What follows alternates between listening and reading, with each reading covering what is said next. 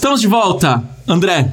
Hoje é um daqueles momentos históricos da nossa carreira que a gente tem que contar pros nossos filhos depois de velho. O dia que eu falei com esse cara no nosso podcast. Hoje nós vamos falar com o cara que virou a lenda da aviação no Brasil, o nerd, unanimidade entre pilotos, apaixonados, você vê militar, civil, todo mundo gosta do cara. O cara é. Cara, é 10. Você tá ligado já, né? Já deu pra perceber quem é? Tô ligado, tô ligado. E vou te dizer mais, cara. Esse cara ele tem um currículo de vida, assim, na minha visão, um currículo de vida muito bom. Ele é o cara que conseguiu tirar o medo de voar de muita gente. É o cara que inspirou muito jovem a entrar no ramo da aviação. É o cara que tá fazendo quase comprar um cockpit para poder voltar a jogar Flight Simulator em casa. E é principalmente o cara que corrige todas as cagadas da imprensa com relação à aviação.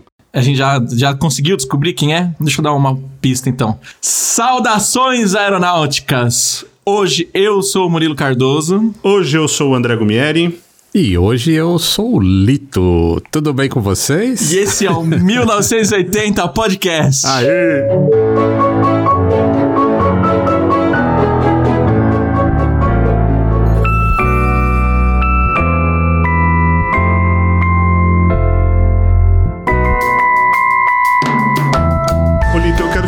Três perguntas da frente, porque eu tenho certeza que são três perguntas que você já ouviu pra caramba, tá? Então você me responda elas grosseiramente, só acaba com isso de uma vez, porque eu sei que a gente vai ser cobrado depois. Aham. Um, por que, que o avião não é feito do material da caixa preta? Dois, por que chama aviões e música se não tem música? E três, por que, que você não acredita na cápsula de sobrevivência? Pronto, fogueira no lito. Pronto. Começando bem. Bom, né? Vamos começar pela caixa preta, vai. O fenômeno da caixa preta, por que, que o avião é feito com o mesmo material da caixa preta? Isso é fácil de explicar. Pega um- uma caixa preta, coloca um ovo dentro, inteirinho, e joga esse, essa caixa preta de cima de um prédio com o ovo lá dentro. A caixa preta vai ficar intacta, mas o ovo, que seria o corpo, Excelente, excelente. Próximo, já, já mata, já, já passa pra próxima, já vamos limar isso de uma vez. Perfeito. É, relembra aí qual, qual é que é a outra, a segunda? Aviões e músicas. Por que, que não tem música no Aviões e Músicas? Então, por causa do famoso direito autoral. YouTube tem uma maneira de cobrar direito autoral que é bem justa pro. YouTube. Ou para quem é o detentor do direito autoral. Então é o seguinte: se eu faço um vídeo de 20 minutos e eu utilizo 16 segundos de uma música do Queen, 100% da monetização do vídeo vai pro Queen. Ou para quem é o detentor do direito, a gravadora, no caso. Super justo. É, Super aí eu não justo. posso tocar nem 16 segundos de música em nenhum vídeo, senão eu nunca vou monetizar vídeo nenhum. Uhum. É, aí você perdeu seu trabalho. É, só que o nome Aviões e Músicas vem, não vem do canal do YouTube. Ele já vem do passado, ele vem do blog. Na época que era blogueiro, tipo, o blog é seu, né? Então você eu fazia uma sequência de músicas mixadas e o pessoal e e deixava pro pessoal baixar, fazer download. Aí pega mixtape de 30 minutos. E por que 30 minutos? Por causa da fita cassete, né? Que eu tenho a tatuagem da fita cassete. Fita cassete lá do A, lá do B, 30 minutos que era melhor, porque existia a fita de 90 também, que era 45 minutos de cada lado, mas a qualidade não era tão boa. Melhor fita cassete é de 60 minutos, 30 de cada lado. E aí eu fazia as mixtapes de 30 minutos pro pessoal baixar. E aí o canal se chamava Smarts Blog nessa época. Só que aí eu tinha uma namorada que ela também tinha um blog e, uma, e ela me linkou no blog dela. Ela falou: pô, esse cara fala de aviões e ele fala de músicas. Então ela escreveu, né? Coisas que eu leio. Aí tinha aviões e músicas. E eu gostei do nome. Ah, ficava na barrinha do lado Isso, direito. Isso, passado, hein? Os dinossauros da internet a gente tá virando. Me contaram isso, não, não, não conhece, Me né? contaram. Aí eu gostei do nome, eu falei, pô, esse nome é legal, vou mudar de Smarts Blog pra, pra aviões e músicas. E ficou. O blog ficou com esse nome. E aí, quando eu migrei pro YouTube, isso foi em 2015, eu comecei a levar a sério o YouTube como plataforma de, de criação. Aí o nome veio junto, né? Não ia mudar, o- porque eu já era conhecido como Aviões e Músicas. Aí não fazia sentido criar um canal com outro nome. E aí ficou Aviões e Músicas e eu aguento. Todo vídeo que eu ponho tem alguém que comenta assim, mas cadê a música do canal? mas a, a melhor definição que eu acho, cara, é do Cardoso, do Twitter, que ele fala assim: pô, o Lito é um cara realmente especial. Que ele consegue ter todo esse sucesso entregando só 50% do que ele promete. Que é só aviões, né? As músicas tem nada. Verdade, é verdade. Não, mas eu acho legal uma maneira que você arrumou de dar uma volta nisso, que é aquele easter egg que às vezes você coloca a capa do disco ali de cantinho no vídeo. Cara, é sensacional e quem saca aquilo, saca que é sempre um disco diferente, né? Não precisa nem ter a música, você já tá ouvindo o que, que tá passando a mensagem ali. Perfeito. Verdade, isso eu, isso eu acho bem legal. E, e eu apresento também bandas, né? Porque tem muita gente jovem que assiste o canal. Assim, o cara tá nos 20 anos dele e ele conhece, sei lá, as, as- as músicas dos últimos 10, 12 anos que fizeram sucesso. Que não são lá É. essas coisas, né? A gente. Vamos falar a verdade que Não. as músicas pararam de ser boas nos anos 80, assim. Quer dizer, os anos 80 foram o, o- o bastião, assim, de O topo. tudo que é maravilhoso de música que existe hoje foram criados nos anos 80. Não tem, cara. Não só na música, eu acho que tudo que foi bom foi em 1980. Modestos demais. Pô, você pega África Bambata. O cara não conhece África Bambata. Um monte de coisa que ele escuta hoje vai ter sample do África Bambata. É, e ele vai achar que é o cara que E- criou. É, eu falo, nossa, que som maneiro. Aí eu, eu queria poder tocar assim. Ah, talvez até abra um canal na Twitch só pra poder fazer uma. É, ter liberdade de botar uns trechos de É, música assim. isso ia falar, ser "Cara, legal." Escuta isso aqui, ó. Quando ele vir tan, tanararam, tan, tanararam, do África Bambata, o cara vai falar, nossa senhora, é isso aí, anos 80, cara. É, é daqui que veio. é daqui que veio. Acho que chega uma hora que nada se cria mais, né? O pessoal vai reciclando, reciclando, pegando coisas de trás. Eu também acho é, interessante. Você fala com uma. Eu conheci uma menina uma vez, eu falei, puta, olha isso aqui, cara. Eu acho que isso aqui é Queen, hein? Ela, quem? Eu falei, nossa, chega. Acabou aqui. Não, não. Parei aqui, me senti muito mal.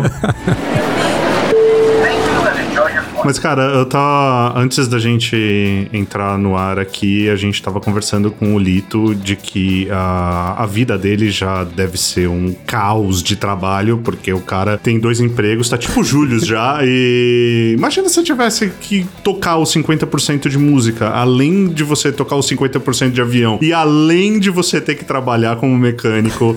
é, é uma parada complicada, né? Conta aí, como é que tá essa sua vida louca É. de, de dois empregos? Eu tô tentando entender, assim. Não faz muito. Quando eu ponho no papel, não faz muito sentido pra mim. Assim, não era, não seria possível eu fazer tudo que eu faço. Mas eu tô conseguindo fazer e eu não, não tenho explicação, exceto que ah, antigamente eu dormia 8 horas, aí depois baixou pra 7, baixou pra 6, e hoje eu tô dormindo 5 horas por noite. Ainda não tá me fazendo falta. Talvez porque eu esteja muito velho e parece que velho dorme menos, né? Não sei.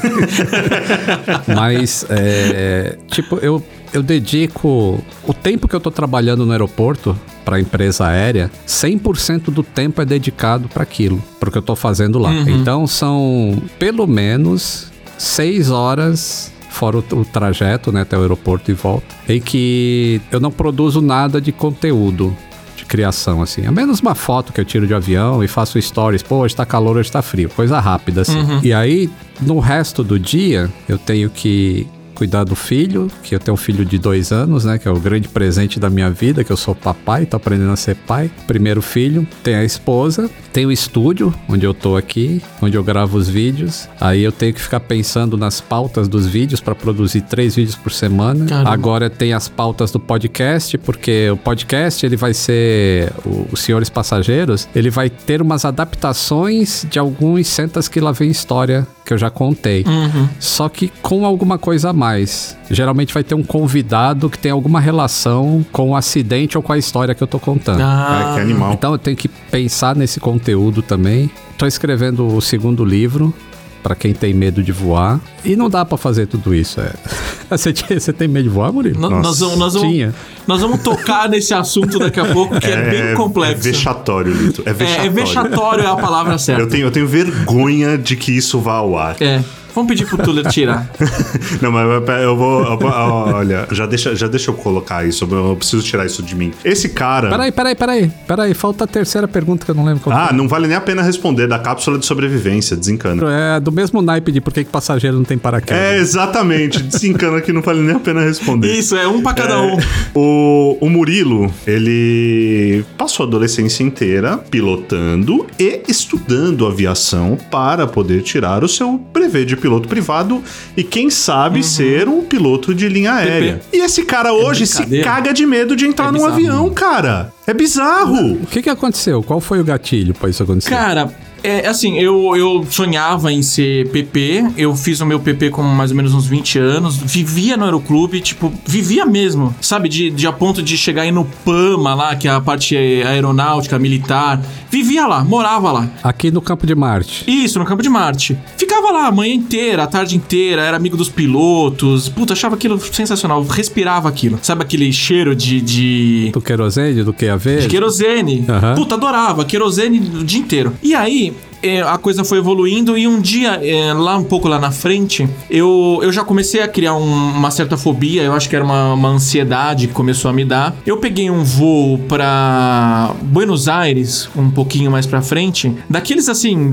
de passar no History Channel, sabe? Desse fogo de Santelmo, turbulência, tudo. Eu acho que naquele dia começou a dar um gatilho. E aí começou a dar muita ansiedade a partir daí. Porque eu sei como funciona, estudei, putz, os professores eram fantásticos, ali só tinha professor bacana. E aí eu fiquei. Eu, eu era sócio, eu tive uma agência digital naquela época dos blogs que a gente comentou também. E eu tinha um sócio que ele tinha um táxi aéreo. Porra, aquilo era maravilhoso. Eu voava com o cara dia e noite, fazia voo de cheque com ele. É, nem sei se podia, mas ia junto.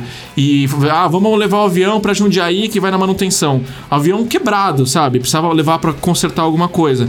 Puta, achava mó barato, pô, vamos no avião quebrado. Só que aí, cara, um tempo depois, esse, esse meu sócio, ele caiu em Trancoso. E aí foi uma tragédia. Ah. Mas assim, hoje em dia eu tenho, eu li relatório, fui atrás, eu tenho exata noção do que aconteceu, que é aquela coisa. O dono do avião fazendo pressão, chuva, final de semana, casa na praia, excesso de confiança. Sabe, tudo isso junto foi o que aconteceu ali.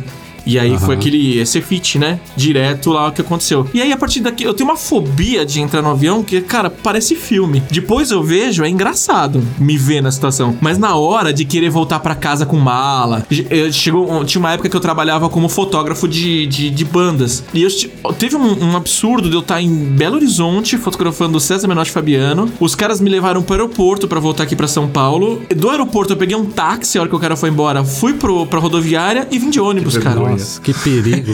que perigo. É patético, né? Perigo é é a melhor perigo. coisa. Perigo. Preciso o dia inteirinho no, no ônibus. É patético, é perigoso. É patético, eu, eu assumo, é. Porque eu sei como funciona, eu sei que é seguro, mas é uma fobia irracional, é um negócio absurdo. É, eu fiquei pensando o que, que poderia causar o gatilho assim, porque. Tipo, é porque é tão diferente a operação de linha aérea para uma operação eh, de aviação geral que, assim, tipo, agora eu tô fazendo, né? Eu tô tirando o PP também, tô voando com a aviação geral, com avião, né, particular. E é muito diferente, diversos padrões. É, mas ainda assim é extremamente seguro. Assim, você seguir os procedimentos, não abusar, não fazer nada Sim. fora do envelope. Sim, sim, sem dúvida. Não vai acontecer acidente, sabe? Ou melhor, quando acontece acidente é fatalidade mesmo. Não é como a, a grande maioria que quando você vai ver o relatório, você vê que, pô, houve um abuso aqui, houve um abuso ali, não cuidou da meteorologia. né? Então, assim, e como na aviação comercial não existe muito isso do, do patrão botar pressão, do. né, do. do, É. pô, preciso completar essa missão porque eu preciso. Não, não existe isso, né? Quem paga o salário é, o, é a empresa aérea. Então, cancelar o voo ou não cancelar o voo é, é muito mais fácil pro, pro tripulante de linha aérea. É. Não, e se ele cancelar o passageiro que tá lá e o piloto que cancelou, vamos supor que o comandante cancelou, o, o passageiro nem sabe quem é o cara que tá lá e eles não se encontrar, então cancelou porque se cancelou é pra sua segurança, não foi. É, é É, porque você é. vai ficar mais seguro, né? Não, não cancelou porque ele tem Isso. que jantar fora. E assim, é, e, e tudo Né? é muito mais fácil pro piloto de linha aérea do que para um Uhum. ou para um táxi aéreo ou para um, pra aviação geral particular, porque o, o cara da aviação geral ou a aviação particular, ele tem que fazer tudo, cara. Peso balanceamento da bagagem, da acomodação do passageiro. Ele tem que Na mão do passageiro, a hora que ele entra. isso, ele tem que ver a meteorologia do local onde ele tá, ele tem que ver o alternado, se, se precisar pousar no alternado, se tem combustível para abastecer, se tem isso, tem aquilo. É uma multi, né, um monte de coisas que o cara tem que ver. E aí quando você pega o cara de linha aérea, o piloto é fácil, pô. Quando ele chega no avião, já tem o plano de voo lá que é um setor que faz. Quem cuida da se o alternado vai ter combustível, se vai poder parar ou não, já é um outro setor que é de coordenação. É, a manutenção já entrega tudo pronto para ele, já tem o cara que faz peso balanceamento, a carregamento de bagagem. Então, é. isso gera. Tá fácil a vida. Isso, deixa muito fácil. E também aumenta a segurança, porque as tarefas são divididas em vários setores. A cabeça dele tá mais leve. Isso. Ele, ele, a concentração dele é na operação do voo, naquele voo. Eu vou uhum. sair daqui e vou chegar é. em tal lugar. É. Enquanto o táxi aéreo e o outro, além de não ser voos regulares, né, ele não tá sempre voando para o mesmo lugar, é, ele tem todo esse monte de coisas para cuidar. Então, isso explicaria, por exemplo, a imensa diferença de quantidade de acidentes na aviação comercial regular versus a aviação não regular, que é essa que tem Sim. um voo hoje, amanhã não tem, outras coisas assim. Então, sei lá, eu, se eu fosse você, por exemplo, eu, eu me sentiria com mais medo de vir pela Fernão Dias de busão. Muito mais. do que de avião. Do que entrar no ATR ali, é, é. um bimotorzinho a hélice, mesmo voando baixinho, turbulento, balançando pra caramba, mas ainda seria mais seguro do que pegar a estrada. Não, e nessa época eu voei, voei, voava com ele em King Air, voava quando eu fiz, eu fiz é, curso de piloto na época era Tan Training Division, não lembro, não sei se você lembra que era em Piracicaba. Não. E voava Paulistinha, uns aviões super antigos. Mas, cara, ia de boa. Não, pra mim aquilo era super tranquilo, era gostoso. Ele era amigo muito próximo, então. É, então ele era um amigão. E aí virou sócio, ele que, que me ajudou a começar a agência e tal. E aí, pô, fiquei meio chateado. Meio não, bastante, né? E tinha uma galera no avião e tal. Não foi uma experiência boa. Uhum. E aí, nisso, acho que só aumentou minha ansiedade. Tanto que eu fui com o André faz dois anos para Nova York. E eu lembro, assim, tipo, tô no aeroporto, tomei um, dois, três Dramin ali. E, cara, eu lembro que o avião tava parado em Nova York. É mais perigoso Muito que voar mais. isso que você fez. A Renata sabe, né? fala: né? Meu, você é um responsável, cara. Que se precisar sair correndo do avião, eu vou ter que te arrastar pelo corredor aqui e te jogar no chão. e eu lembro que o avião deu uma manutençãozinha lá, é, saindo de Nova York. E demorou assim umas três horas de atraso, porque os caras estavam consertando aquilo porque era consertável para Não era um no-go, sabe? Uhum. E eu tava completamente dopado e eu não percebi que isso aconteceu. Porque se eu tivesse consciente, eu já tava em parafuso ali. Como pode, né? Como pode? É, é. É engraçado, depois fica engraçado. É, o perigo é tomar Dramin também, né? Aí você vira um, né? risco então, é muito mais perigoso. Nossa, dá um show dentro do avião, Deus me livre.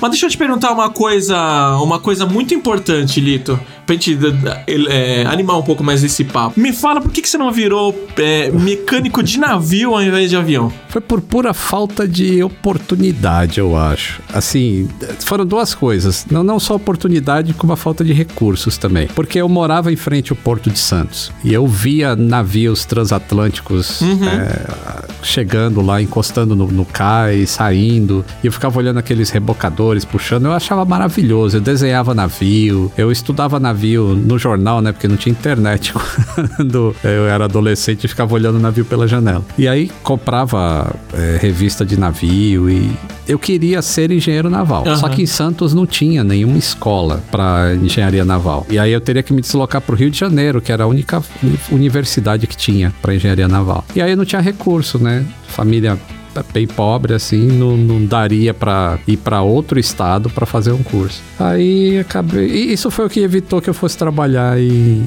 em navios. Mas ainda hoje eu sou apaixonado. Assim, o mesmo número de revistas de, de avião que eu tenho, eu tenho de navio. Eu acho muito legal. Ah, vamos fazer é. um navios e navios músicas. Navios e músicas.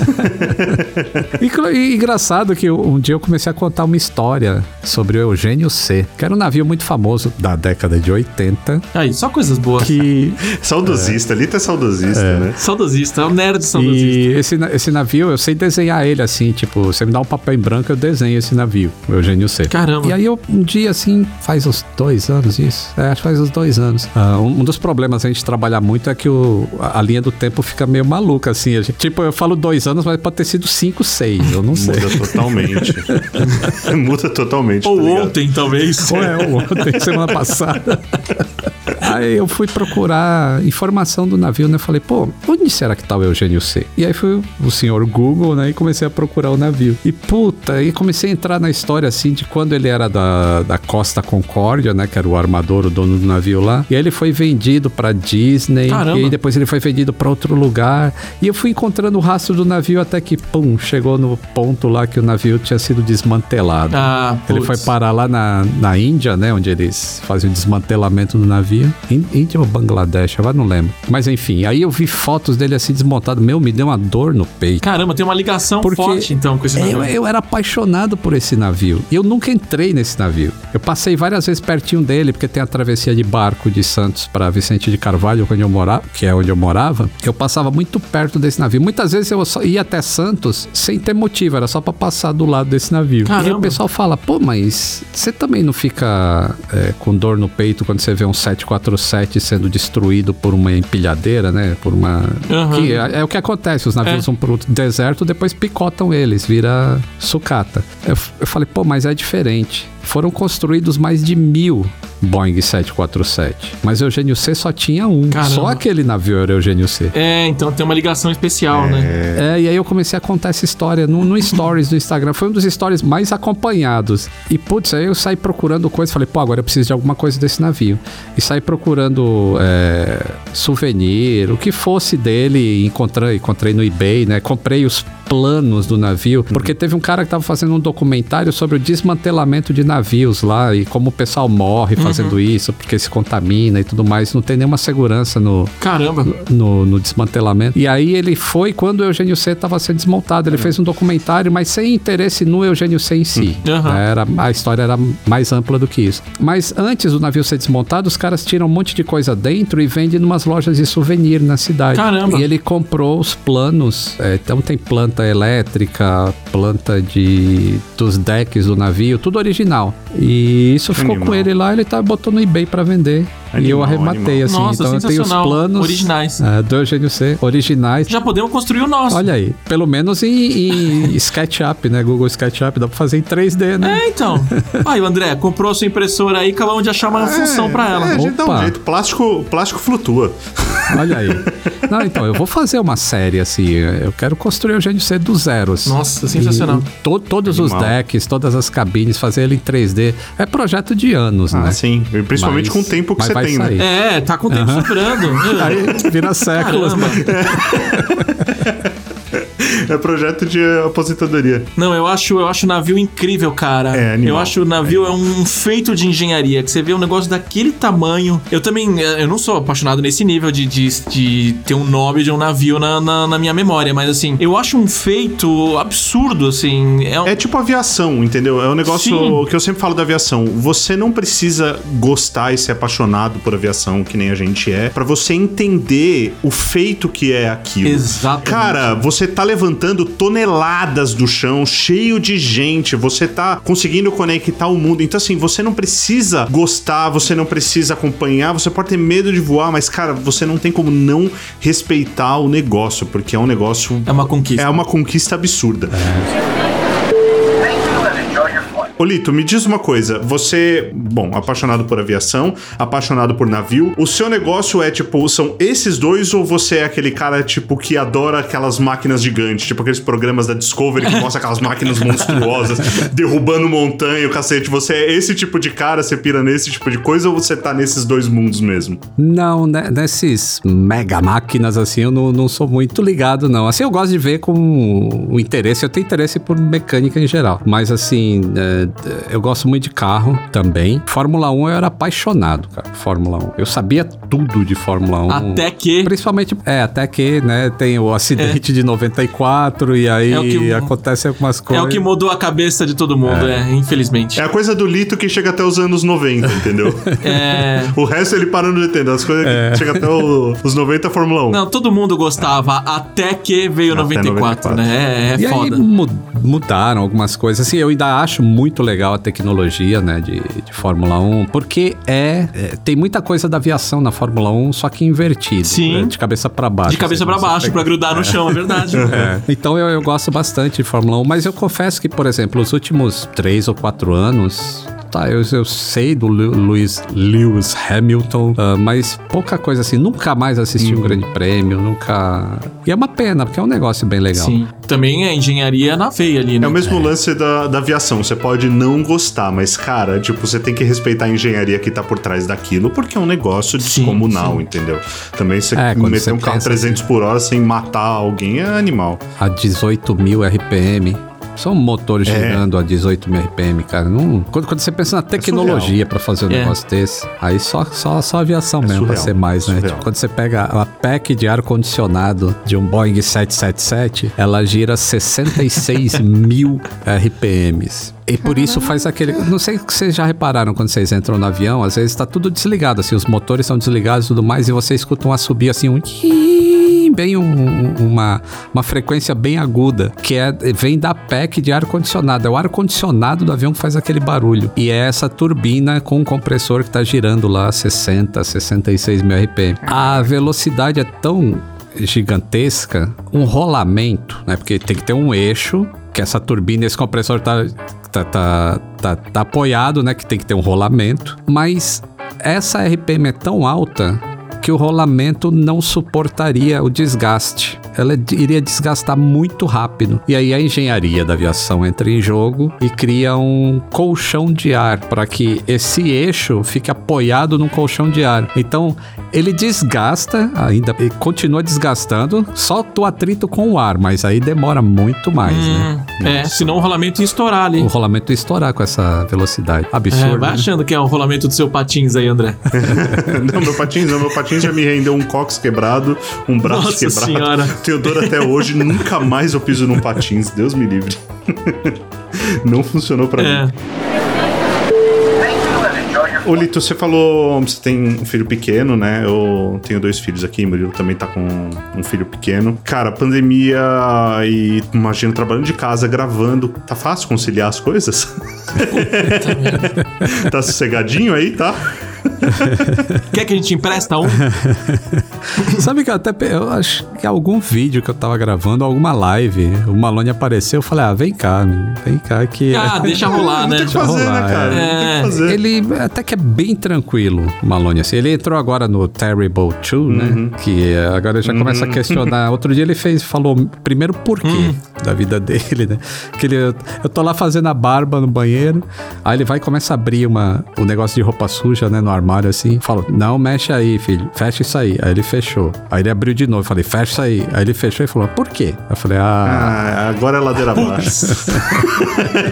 Aí Saiu o primeiro. o mundo Pois acaba é. de ampliar. Saiu o primeiro, agora é ladeira abaixo, bicho. Não para nunca mais. Eu vou tentar fazer uma, uma psicologia reversa com ele. Eu vou perguntar, por que que você tá abrindo? Pra ver se ele já consegue identificar o porquê das coisas também, né? Aí você inverte a É pergunta. É. Fala, Ao invés de fechar, por que, que você tá abrindo? É. Você inverte a pergunta e se livra da resposta. É interessante, é um bom método, um bom método. Vou tentar adotar isso. Ah, eu vou tentar. O meu ainda tem. Vai fazer um ano. Ele nasceu exatamente quando deu o lockdown. Nossa. Cara, foi a maior loucura que eu já vivi, assim, em todos os sentidos, boa e ruim. Porque eu acho que ele veio me salvar de, de ficar biruta, porque.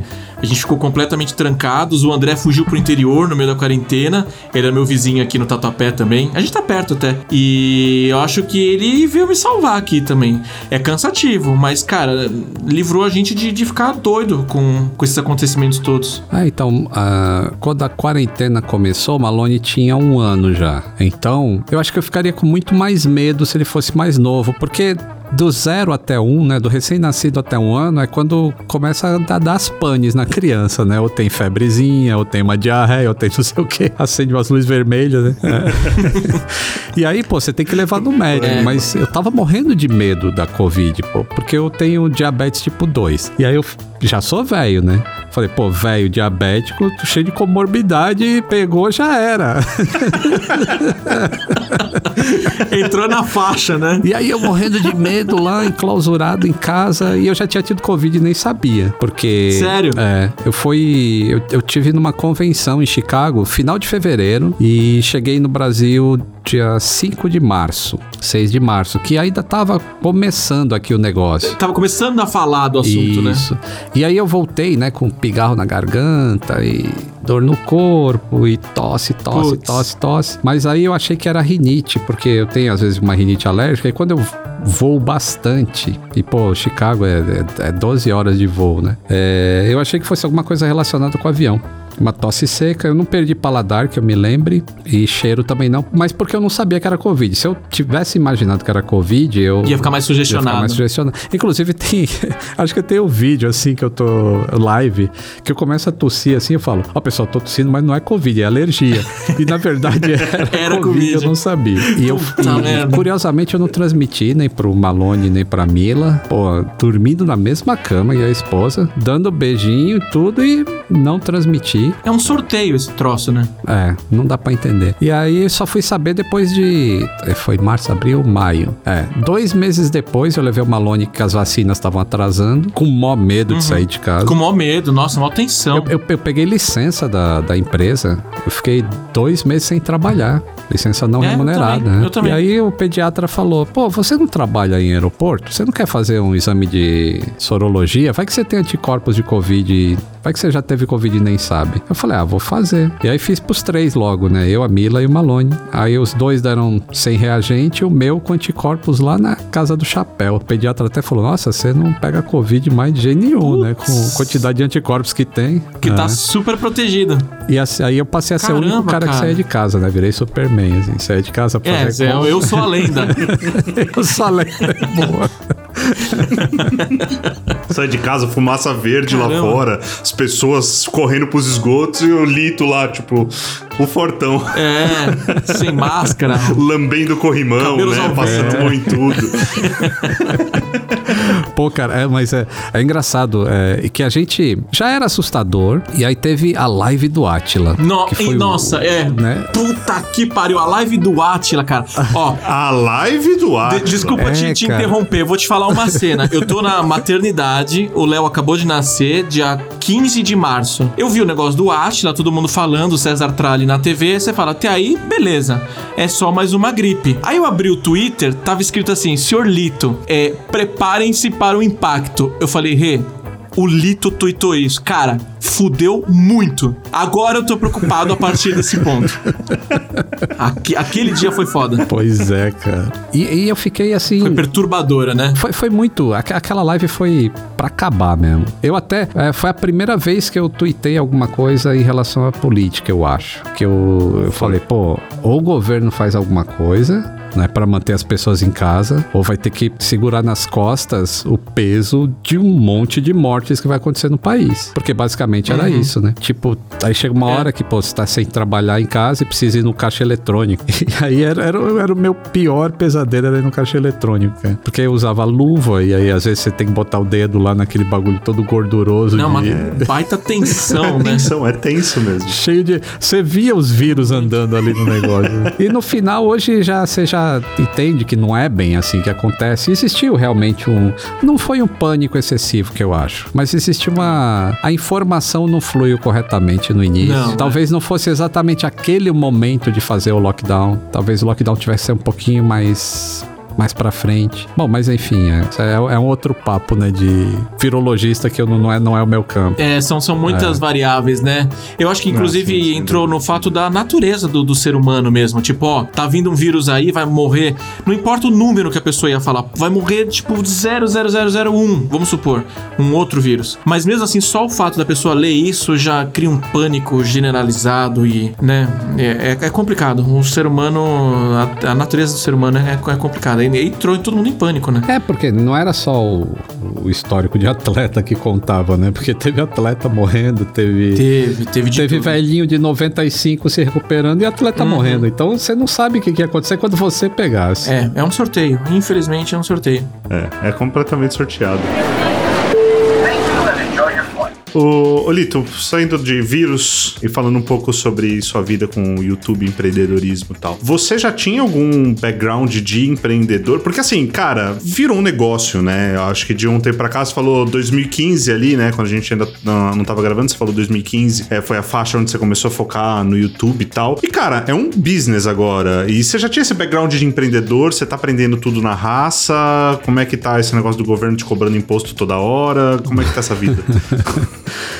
É, é, eu não tinha veia de, de empreendedor. Aliás, eu sou muito trouxa para negócios.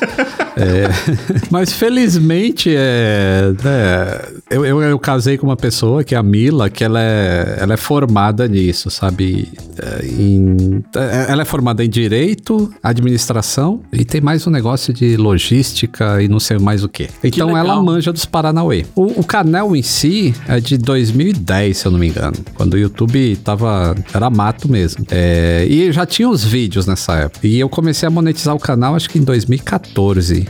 Mas era, eu não, não sabia como funcionava negócio, pra falar a verdade. Era um lazer. Era um lazer. E aí quando eu aprendi que, pô, tem que ter uma programação, tem que ter thumb, tem que ter tag, tem que ter não sei o quê. E essas coisas eu gosto, essas coisas eu pesquiso. é, Coisa de nerd, S- né? É, SEO.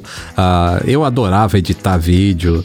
eu aprendi tudo na raça, assim. Comecei com Sony Vegas, aí depois comprei um Mac e foi pro iMovie, depois comprei o Final Cut. Final Cut, ah, que é o que eu, eu amo Final Eu Cut. também. E é caro, né, meu? É caro, é caro. caro. Eu comprei quando ele ainda. Lembra quando ele foi lançado, a versão 10, que todo mundo A versão 10. desconjurou ele, deserdou, falou: Ah, Apple, eu vou. É, e falava mal Vou pra caramba. Adobe Premiere, e aí um monte de gente foi mesmo, porque o Adobe Premiere ele parece mais com o antigo Final Cut. Ah, e, tá. e pouca gente se acostumou com esse, com esse workflow. E eu falei, pô, eu vou aprender esse negócio aqui. E eu comecei a estudar, eu falei, nossa, isso é muito rápido. Se eu pegar qualquer Ele edita como se edita muito leve, cara. é, e, e ele faz coisas fantásticas. Tipo, me dá uma, um negócio em chroma key e dá um negócio em chroma key pro cara que tá usando o Premiere. Eu faço na metade do tempo qualquer coisa Apple, né? com chroma key. Agora ativou o modo fanboy, né? Apple. Esse modo eu conheço. É o método Apple de produzir as Não, mas coisas. a gente pode voltar nisso, mas É. eu só gosto de Apple pra, pra Mac, tá? Pra ir. Você usa Pixel. Eu uso o Pixel, é. O meu, ah, o meu, toma, André. O meu device aqui, Toma, André. eu uso Android. Eu tava em Nova York com o André, entrei na loja pra comprar um Pixel, o André falou: você não vai comprar essa porra. E eu fui embora. Não foram com essas palavras, assim, foi um pouco mais sujo. Foi em inglês, vai. Motherfucker! Então, é, mas assim, tipo, PC, cara, é, não tem igual Mac. Não tem igual, Mac né? OS é, é sensacional. Pra áudio, pra tudo. Mas pra tudo não, né? Porque o, celular ainda pra mim eu não, não consigo usar o iPhone. Porque chega umas coisas que eu faço aqui muito rápido no Android, tipo flutuação de alguns programas de tela, é, o compartilhamento, de pegar um arquivo e já subir ele em outro lugar, sem, sem ter que passar pelo nó que a Apple Nossa, dá nos é. bagulho. Aí eu não consigo. Já, já comprei, eu fui, acho que foi 7. Acho que foi iPhone 7. Falei, não, vou dar uma chance. Vou dar uma chance. Ah, faz tempo, então. E eu fiquei três meses. O iPhone 7 zerado, assim, tinha acabado de ser lançado, eu tava viajando, comprei lá fora. Cheguei três meses, falei, não dá. Voltei pro Android. Não conseguia fazer. Caramba, tá vendo, André? É, eu tenho que concordar com, com o Lito nesse ponto. Pra nerd, o, o Android é, legal. não, é assim, principalmente por questão de trabalho, que nem ele falou, cara, preciso compartilhar um arquivo. Eu já me peguei nessa situação de compartilhar coisa pela Apple, preciso passar um PDF de um programa A para um programa B, que parece que você tem que fazer uma engenharia toda por trás para você conseguir Uhum. fazer. Então eu entendo muito bem esse, esse ponto, mas não adianta, cara, eu sou fanboy de Apple e isso não vai mudar. O André, é, eu tô no meio aqui, ó. Literalmente no meio. O André é 100% não, já, Apple. já tô muito acostumado. E aí, quando eu fui fazer uns cursos, tinha o YouTube Space em São Paulo. Aí eu me inscrevi nos workshops que eles tinham para falar algumas coisas. Eles tinham, ah, por exemplo, iluminação de vídeo. Como é que faz? Três pontos de iluminação. Como é que capta áudio? Como é que isso eram cursinhos de um dia ou dois dias.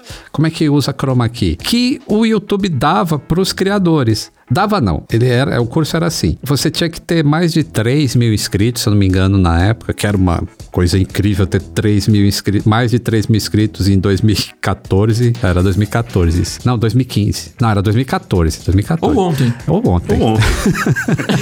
Ou semana que vem. E aí você entrava numa página lá de YouTube Creators e aí você preenchia um formulário assim, ah, eu quero fazer esse, esse e esse. E essa lista ia não sei pra onde. E os caras é que escolhiam, tipo, era um número limitado de, de pessoas. Tipo, só cabia 15 pessoas pra fazer um curso desse. Aí você imagina a quantidade de gente que né, se, se inscrevia. É, e aí eu me bastante. inscrevi acho que nos sete workshop. E eu não sei se o YouTube já gostava do meu conteúdo que era diferente, ninguém falava de aviação né, nessa época ainda, mas eu fui escolhido para todos os workshops. Que legal. E aí eu fiz todos assim com sangue nos olhos mesmo, de aprender algumas coisas. De... E aí comecei a editar melhor, comecei a iluminar. Eu falei, pô, agora eu preciso comprar um microfone, porque o áudio tem que. Não pode ser o áudio da câmera, que o áudio da câmera é um lixo. E aí você pega os meus primeiros vídeos, não vão lá, não procurem no canal. Eu já passei por eles, cara. Ah, Eu já passei por Ah, eles. todo mundo já passou.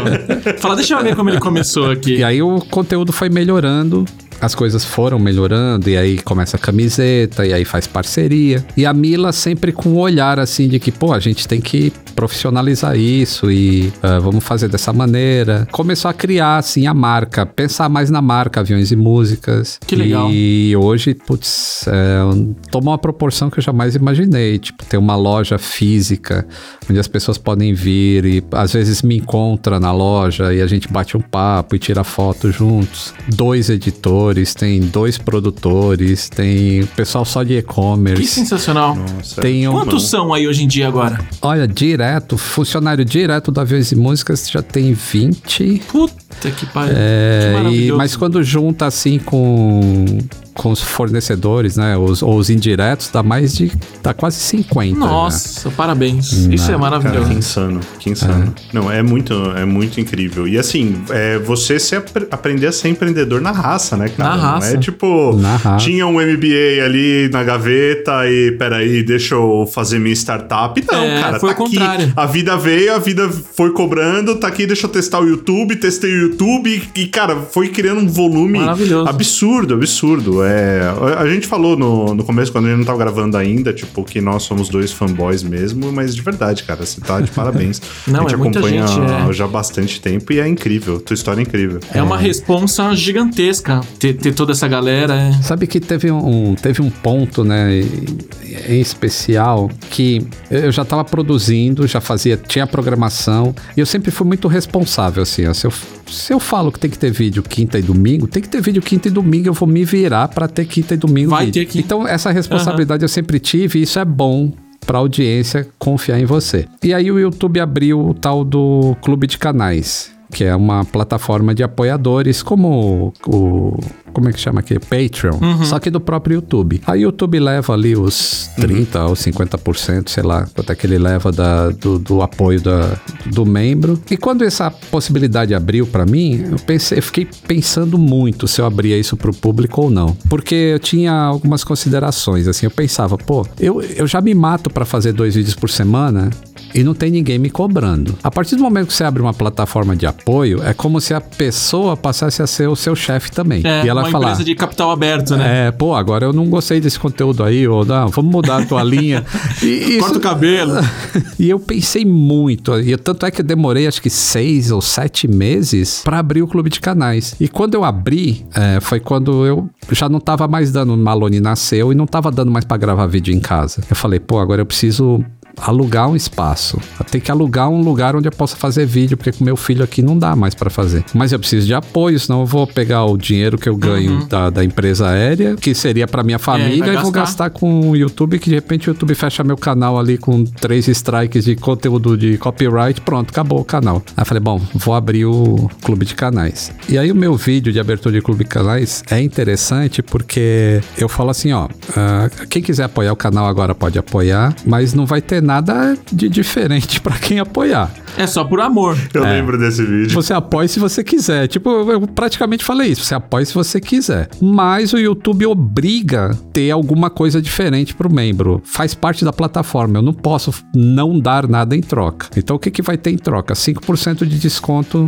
nas coisas da loja. Acho que era isso. Assim, não vai ter conteúdo exclusivo para membro, não vai ter nada diferente para membro. Porque na minha cabeça eu pensava assim, pô, tem um monte de gente que tá me acompanhando já há um tempão, que chegou até aqui, que muitas vezes não tem condições de apoiar ou não quer apoiar. Aí eu não posso tratar essa pessoa que tá desde o início comigo diferente de alguém que tá chegando ali que tem que pode apoiar. Então eu não queria fazer essa diferenciação. E eu fiz isso e deu muito certo. Assim, as pessoas realmente gostam do conteúdo do Aviões e Músicas ou gostam de mim, eu não sei explicar isso. Eu sei que em legal. um ponto o YouTube chamou para dar uma palestra, o Google O Google chamou para eu dar uma palestra no, no Google lá na Faria Lima, que era para pessoal da imprensa, tipo Globo, Jovem Pan, não sei o que lá, que queriam abrir o clube de canais. E por que, que o Google me chamou? Porque eu era o número 2 da América Latina em número de suporte, de, de apoiadores. Eles falaram, o que, que você fez? Eu falei, ah, o que eu fiz, eu não dei nada pra ninguém. Nada pra ninguém. Caguei pra eles. Aí o- o- e os caras tentando entender. Eu falei, pô, a única coisa assim que eu acho que realmente as pessoas curtem bastante é, foi a, a minha sacada genial de fazer birimbela. Assim, pô, quando, se você tá um mês, você vai ter uma faixinha. Se você ficar dois meses, você vai ter duas faixinhas. Ficou seis meses, três. Ficou um ano, quatro. Dois anos, você vira comandante master. E todo mundo quer seguir na carreira, né? E aí eu acho que a pessoa, quando ela entra apoiando, É. ela vai no, no nível ali. Ela É, quer, pô, quero tá pegar quatro faixas. Níveis. É um empreendedor de feeling mesmo, entendeu? Porque o cara que fez MBA chamaria isso de gamificação. Olha aí. Porque, tipo, é, você. Fiz intuitivo. Exato, é- esse é o empreendedor raiz, cara. É assim que funciona. E sabe o que eu acho legal? Que assim, é, a gente vê conversando com você, é, é- é uma extensão dos vídeos que a gente vê. E a gente percebe que, tipo, você faz por tesão naquele assunto. Você não faz porque você fala, porra, eu quero comprar uma Porsche com o dinheiro do meu canal. Não. É o contrário. Você faz, tipo, pô, eu faço porque eu gosto, as pessoas gostam de você, da forma didática que isso acaba saindo do assunto. E isso é muito natural. Diferente do moleque que quer criar um canal, falar, ah, eu quero criar um canal pra eu ter um jato igual o Whindersson. Não, não é esse o caminho. É, o O caminho é você fazer e a coisa vai fluindo. É assim que tem que ser. É, é a consequência, não, é? não adianta você É pensar na causa. Eu vejo algumas pessoas É. que estão abrindo canal de aviação agora e o cara fica postando textão no Facebook ou põe lá. Tipo, o cara faz um meme assim, o cara que tá afundado lá no- na piscina, que é, é uma caveira, aí tem outro que tá se afogando e outro que tá pulando, sei lá, alguma coisa assim. Vai falar, ah, eu não tenho. Eu não tenho editor, não tenho roteirista, não tenho nada, o meu raiz e o, o meu conteúdo nunca vai pro, pro em alta no YouTube. Ah. Enquanto o cara que tem tudo isso tá em alta. E não é isso. A, que- a questão Não, não, não é é, aí você que fazer vídeo ver. pensando que vai por, pro em alta, cara. Não é fazer vídeo pra ganhar dinheiro. Não, você faz é. por paixão mesmo. E é isso. Eu sempre fiz por paixão. Eu não, o meu intuito não era eu vou É. ganhar dinheiro com isso. O meu intuito era eu quero fazer as pessoas se apaixonarem por aviação como eu. E para perderem o medo de voar. Sim, e por isso que flui.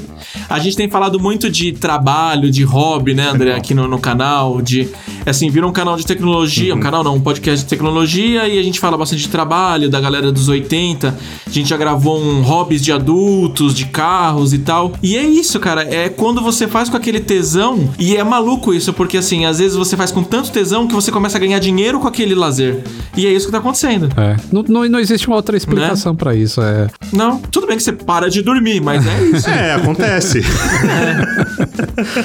Aí tem uma frase que eu falo no. Que a- além de tudo, a gente está produzindo uma, uma série, né? É, em alto. Uma alta produção que eu vou contar o, o caminho para você tirar um, um brevet. Assim, e na verdade não é bem isso, assim, porque você legal. encontra informações na internet se você quiser. Na verdade, eu, eu quero democratizar a aviação no Brasil como ela é nos Estados Unidos. Sabe, sabe o negócio da cultura? E assim, Sim, muito Porra, mais tu tem simples. 60 anos, quer ser piloto de avião? O que que te impede? É isso que eu quero mostrar. Eu tenho 54, eu tô quase chegando em 60, mais 6 e pum, eu vou ter 60 anos. E eu vou tirar meu brevet com 54 anos de idade. E Assim, cara, então se você é jovem, se você é mulher, se você tem qualquer idade, é, eu vou mostrar que é possível. Nada te impede, né? Essa resposta foi pra mim. Pode, pode ser. Assim, e é- se você quiser pra mim. voltar, é possível, entendeu? É porque existe, infelizmente, existe ainda o tal do pano preto na aviação, que as pessoas fazem, criam dificuldades para que você ache que é tão difícil que é melhor nem tentar. E isso é um negócio que existe há muito tempo na aviação, que o cara acha que ele protege o emprego dele se só ele souber sobre aquela matéria, entendeu? Tipo, Uhum. É a história do mercado, né? isso, é a história do mercado. E, pô, eu, eu sou contra isso. Eu acho que quanto mais você compartilha informação, mais todo mundo ganha. E a série tá sendo feita pra isso, assim, mostrar. Cara, vai. Eu depois que eu não consegui ser engenheiro naval, porque eu não tinha condições, hoje eu poderia ser. Mas agora também não, não, não, não é o que eu quero no momento. Que tem os, os momentos que você quer alguma coisa. Mas eu lembro que quando eu entrei na escola de aviação lá em Santos, e eu passei a olhar pra cima porque tinha a base aérea de Santos. E eu, e eu, eu via da, da varanda lá da minha casa, é, às vezes, raramente pousava aviãozinho lá, que era uma base aérea mais de helicóptero. Mas quando passava avião, eu olhava pra cima. Eu falava, putz, deve ser demais ser piloto, né? Então eu tinha sonho de ser piloto também. Mas era um sonho inalcançável pra mim. Assim, pelo preço. Ainda mais antigamente, isso. né? Era mais Era ainda. muito difícil o preço e a quantidade de horas e teria que ir pra São Paulo, sei lá. Era um negócio inatingível. E aí hoje eu tô aqui. Tô cumprindo o sonho lá de quando eu tinha 17 anos, muito tarde, tô, mas é o sonho e eu tô vivo, então. É o sonho, né? Não importa, esse é o ponto, não importa. Contanto que você faça, não importa. É, e con- e concluiu um ciclo, isso que é legal. E concluir. Tirou uma pendência, né? Tirei uma pendência, que foi um- uma das críticas que. é, depois que você começa a crescer muito no, no YouTube também, aí você começa a ter mais. Mais é, críticas mais pesadas, assim, e é normal isso. É, principalmente nessa época que a gente vive de opiniões Todo mundo tem que ter a sua, né? é, bem. É. É, todo mundo tem que ser a sua e algumas opiniões radicais. né? E uma das críticas que tinha, assim, eu sempre fiz vídeo falando de pilotagem, de, de procedimento e tudo mais. Principalmente no último ano. Algumas pessoas com críticas bem, pô, você não é piloto, você não pode falar disso. Nossa, Maria, como pode? eu falei, né? mas quem, quem que disse, né? Que eu não posso falar. É, o manual, o manual do fabricante está dizendo aqui o que, que tem que ser. Eu só tô lendo o manual do fabricante, que se alguém tem que saber como é que um avião voa, é o fabricante. Não é nem o piloto, nem você da internet. É, mas veio isso. Mas aí eu, eu sempre aprendi, assim, na vida que existem críticas que são verdadeiras e críticas falsas. Não as, não as construtivas e as, e as desconstrutivas. Existem críticas verdadeiras e críticas falsas. As falsas eu simplesmente não ligo. O cara pode espernear o que for, eu cago e ando. Mas aprendi É, isso ignora. é, depois de tomar umas, umas lapadas. aí. Mas quando a crítica é verdadeira, e era um ponto assim, realmente eu não sou piloto. É, pronto. Então, eu é a ser. resposta. É a resposta. E vou mostrar pra todo mundo como Não, é que faz pra fantástico. ser. Como é que faz? É. É, animal, isso é animal.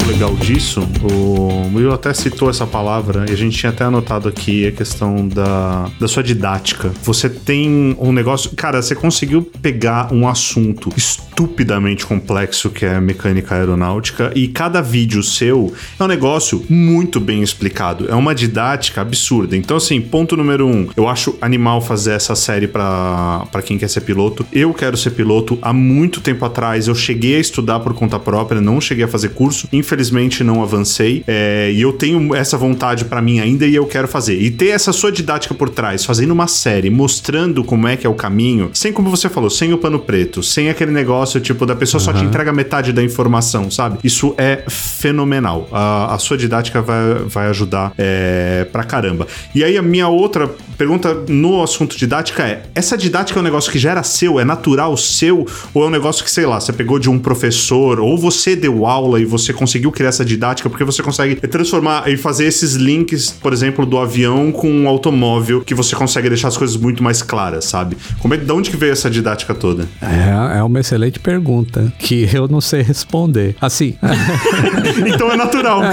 tá é respondido. natural. natural. assim, ninguém me ensinou a ser assim. Eu. Tá, vamos, vamos por partes. Primeiro, só, só pra finalizar o negócio de piloto lá, você fala assim: ah, eu quero ser piloto. E o que eu quero mostrar na série é que você não precisa ser piloto pra trabalhar em empresa aérea. Você pode ser piloto pra voar fim de semana. Você sabia que você pode alugar um avião? Você tem o brevet, você aluga um avião, você faz um voozinho, vai até o Batuba, volta. Putz, cumprir. Meu sonho. Então, Fiz eu, eu quero mostrar fiz isso. Pô, isso é possível, moçada. Bom, era só pra finalizar aquilo. Mas é, em relação à didática, primeiro, em algum ponto da minha carreira, eu precisei estudar muito, porque eu peguei um pessoalzinho de pano preto quando eu entrei na Varig que não era fácil, cara. A, a mentalidade era assim: é, quando eu entrei, todo o, o grande grupo de manutenção da Varig eram mecânicos e eu entrei como técnico de manutenção. Existia um, um- um título diferente. Você veio por outro caminho. Eu vim por outro caminho, eu vim pela escola técnica. Eu não fui formado assim no boca a boca ou no que passava de um mecânico para outro, que o cara entrava como auxiliar. E existiam os especialistas. Então, para mexer no sistema hidráulico do avião, era um hidraulista. Mexer no sistema elétrico, era um eletricista. Aí tinha o pessoal de aviônica que só mexia nos instrumentos. E o chapeador que só mexia em reparo de avião. E a Varig, o, o, o mundo estava mudando nessa época, a Varig resolveu criar técnico em manutenção de aeronaves. É o cara que podia mexer no sistema hidráulico, no sistema elétrico, no aviônica e, pô, eu vou pagar um cara só para fazer tudo. Que legal para a empresa, né? Mas é legal para o funcionário também, porque aí você aprende mais coisas. Você não fica sabendo muito de pouca coisa. Você sabe pouco de muita coisa. É, e resolvia para a empresa aérea. Só que quando eu entrei assim pro campo mesmo, entrei no hangar de madrugada, aí pega aquele monte de mecânico velho. Aí não interessa que eu sei, eu sou técnico e estudei pra cacete. O avião continuava sendo uma teoria para mim. Existem coisas que você faz lá que se você não tiver prática, você não vai saber fazer. Não vai rolar. Não vai rolar. Porque na aula lá o cara fala, ah, se o relé K45 colar, aí a força elétrica vai por aqui, não sei o que lá. E, pô, muito linda a teoria de saber como é que o avião funciona, mas como é que conserta? como é que troca o relé K44? Ninguém fala. É, a prática que te fala isso. E aí quando você chega lá e não sabe nada e pergunta pro mecânico assim, pô, como é que faz esse ajuste aqui no FCU que controla o combustível do motor? E o cara fala assim, uai, Tu não é técnico? Se vira. Se vira Aí eu falei, pô, eu preciso estudar muito mais. Eu preciso ficar olhando de longe, né? Porque se o cara vê que você tá olhando, ele também faz o pano preto pra você não, não enxergar. e aí eu fui estudando e aprendendo avião sem medo. Assim, porque ah, é óbvio que dá medo. A primeira vez que te largam sozinho numa pista, que o avião chega e o piloto fala: tem uma pane aqui, ó, a luz do sistema hidráulico acendeu. Você, meu Deus do céu, o que, que eu vou fazer agora? O que, que faz essa luz acender? Eu Não sei. E aí te bate aquele pânico, sabe? E aí eu comecei a estudar para isso, para me preparar para isso. Falei, se o cara chegar e falar isso, o que, que eu vou ver? Estudar, estudar, estudar, estudar. Aí chegou uma hora que eu sabia avião. Eu comecei a integrar o avião na minha cabeça. Assim, o sistema A faz interface com o sistema B, que faz interface com o sistema C. Então quando o piloto me fala um negócio assim, acendeu essa luz, ele tá me dando é o sintoma que o avião tá sentindo. Ele não tá me falando o que que tá acontecendo, é o sintoma. Então, quais são os possíveis órgãos que faz essa luz acender e como eles se integram? Aí eu comecei a passar para esse nível, né, de como se eu estivesse construindo um avião. E aí chegou uma hora que, pum, o avião entrou na minha cabeça assim, a ponto de eu entrar em qualquer avião, mesmo que eu não tenha curso, e o cara me fala um negócio, eu vou entender a filosofia por trás daquilo. E a partir do momento que você chega nesse nível assim de entendimento da, da máquina, aí fica fácil verdade. explicar e fazer analogia. É. E aí, é, foi aí que eu comecei é, a fazer analogia, assim, porque é. a maneira mais fácil de explicar um negócio extremamente complexo. Eu já tive críticas, assim, o cara falando, ah, você é muito raso. Afe Maria. E a minha resposta é. Eu não faço é, vídeo pra você ser mecânico ou piloto de avião. É, é pro Eu leigo. faço vídeo pro leigo. É. Pra ele entender como funciona. Se você quer consertar avião ou quer construir avião, aí você vai para pro ITA, vai fazer o seu negócio lá. Ô, vai pra puta que pariu. Para de mexer o saco. Solidamente, né? Porra, meu. O cara não deve ser É, formado em nada, vem encher o saco. Isso que é duro, né? É, não, são, é, tem, uma, tem uma profissão no YouTube, acho que é uma profissão da internet, né? Que é o enchedor de saco profissional. É, porra, meu. Tem. É o cara que passa o dia ali nas caixinhas de comentário e, tipo, ele não tem foto de perfil, ele não tem nada. O nome dele é um monte de letra seguida de um monte de número e ele tá lá pra criticar. Só. E ele deve ganhar nada. dinheiro com isso de alguma forma. Mas uma, uma coisa que eu tava pensando aqui, assim. Qual que foi o momento que, sei lá, você virou pra Mila e falou: Mila, aconteceu do YouTube? Você falou: Ó, é, a, a partir de agora uma coisa mudou. Eu acho que foi quando a gente fez 100 mil. Porque eu, eu não achava que o canal chegasse a 10 mil. Quando chegou a 100 mil, eu falei: caramba, 100 mil pessoas. Tem mais gente do que dentro do Maracanã. é, inscrito nesse canal. E acho que foi ali que virou a chave, assim. E, e parece que vira uma chave no YouTube também. Ah, provável. O teu AdSense fica maior, começa a passar mais propagandas legais, é, você começa a ter contato com marcas Uhum. quando, quando você atinge 100 mil. Você tem direito a, Agora eu não sei mais, mas na época você tinha direito a um gerente do YouTube é, que, que cuida da tua conta, que ele dá insight, assim, e fala, é, fala ó, se você remodelar aqui as playlists vai ser Pra- melhor pra isso. cuidar de você. É, tem um gerente lá que, que cuida de você. E foi quando eu fiz o. Pra comemorar, eu resolvi fazer o tal do Draw My Life. Eu lembro, Assim, eu tipo, lembro. você conta a história da sua vida. E eu sempre fui meio reticente com a minha vida pessoal. Eu nunca quis misturar, assim, botar a vida pessoal no YouTube. Mas aí eu resolvi, bom. Já que é Draw My Life, tem que contar a minha vida, É, né? E aí foi saída. quando eu contei o- o- né, de onde eu vim, que eu, eu sou nordestino e coisa e tal. E aí foi, foi muito bem recebido o vídeo.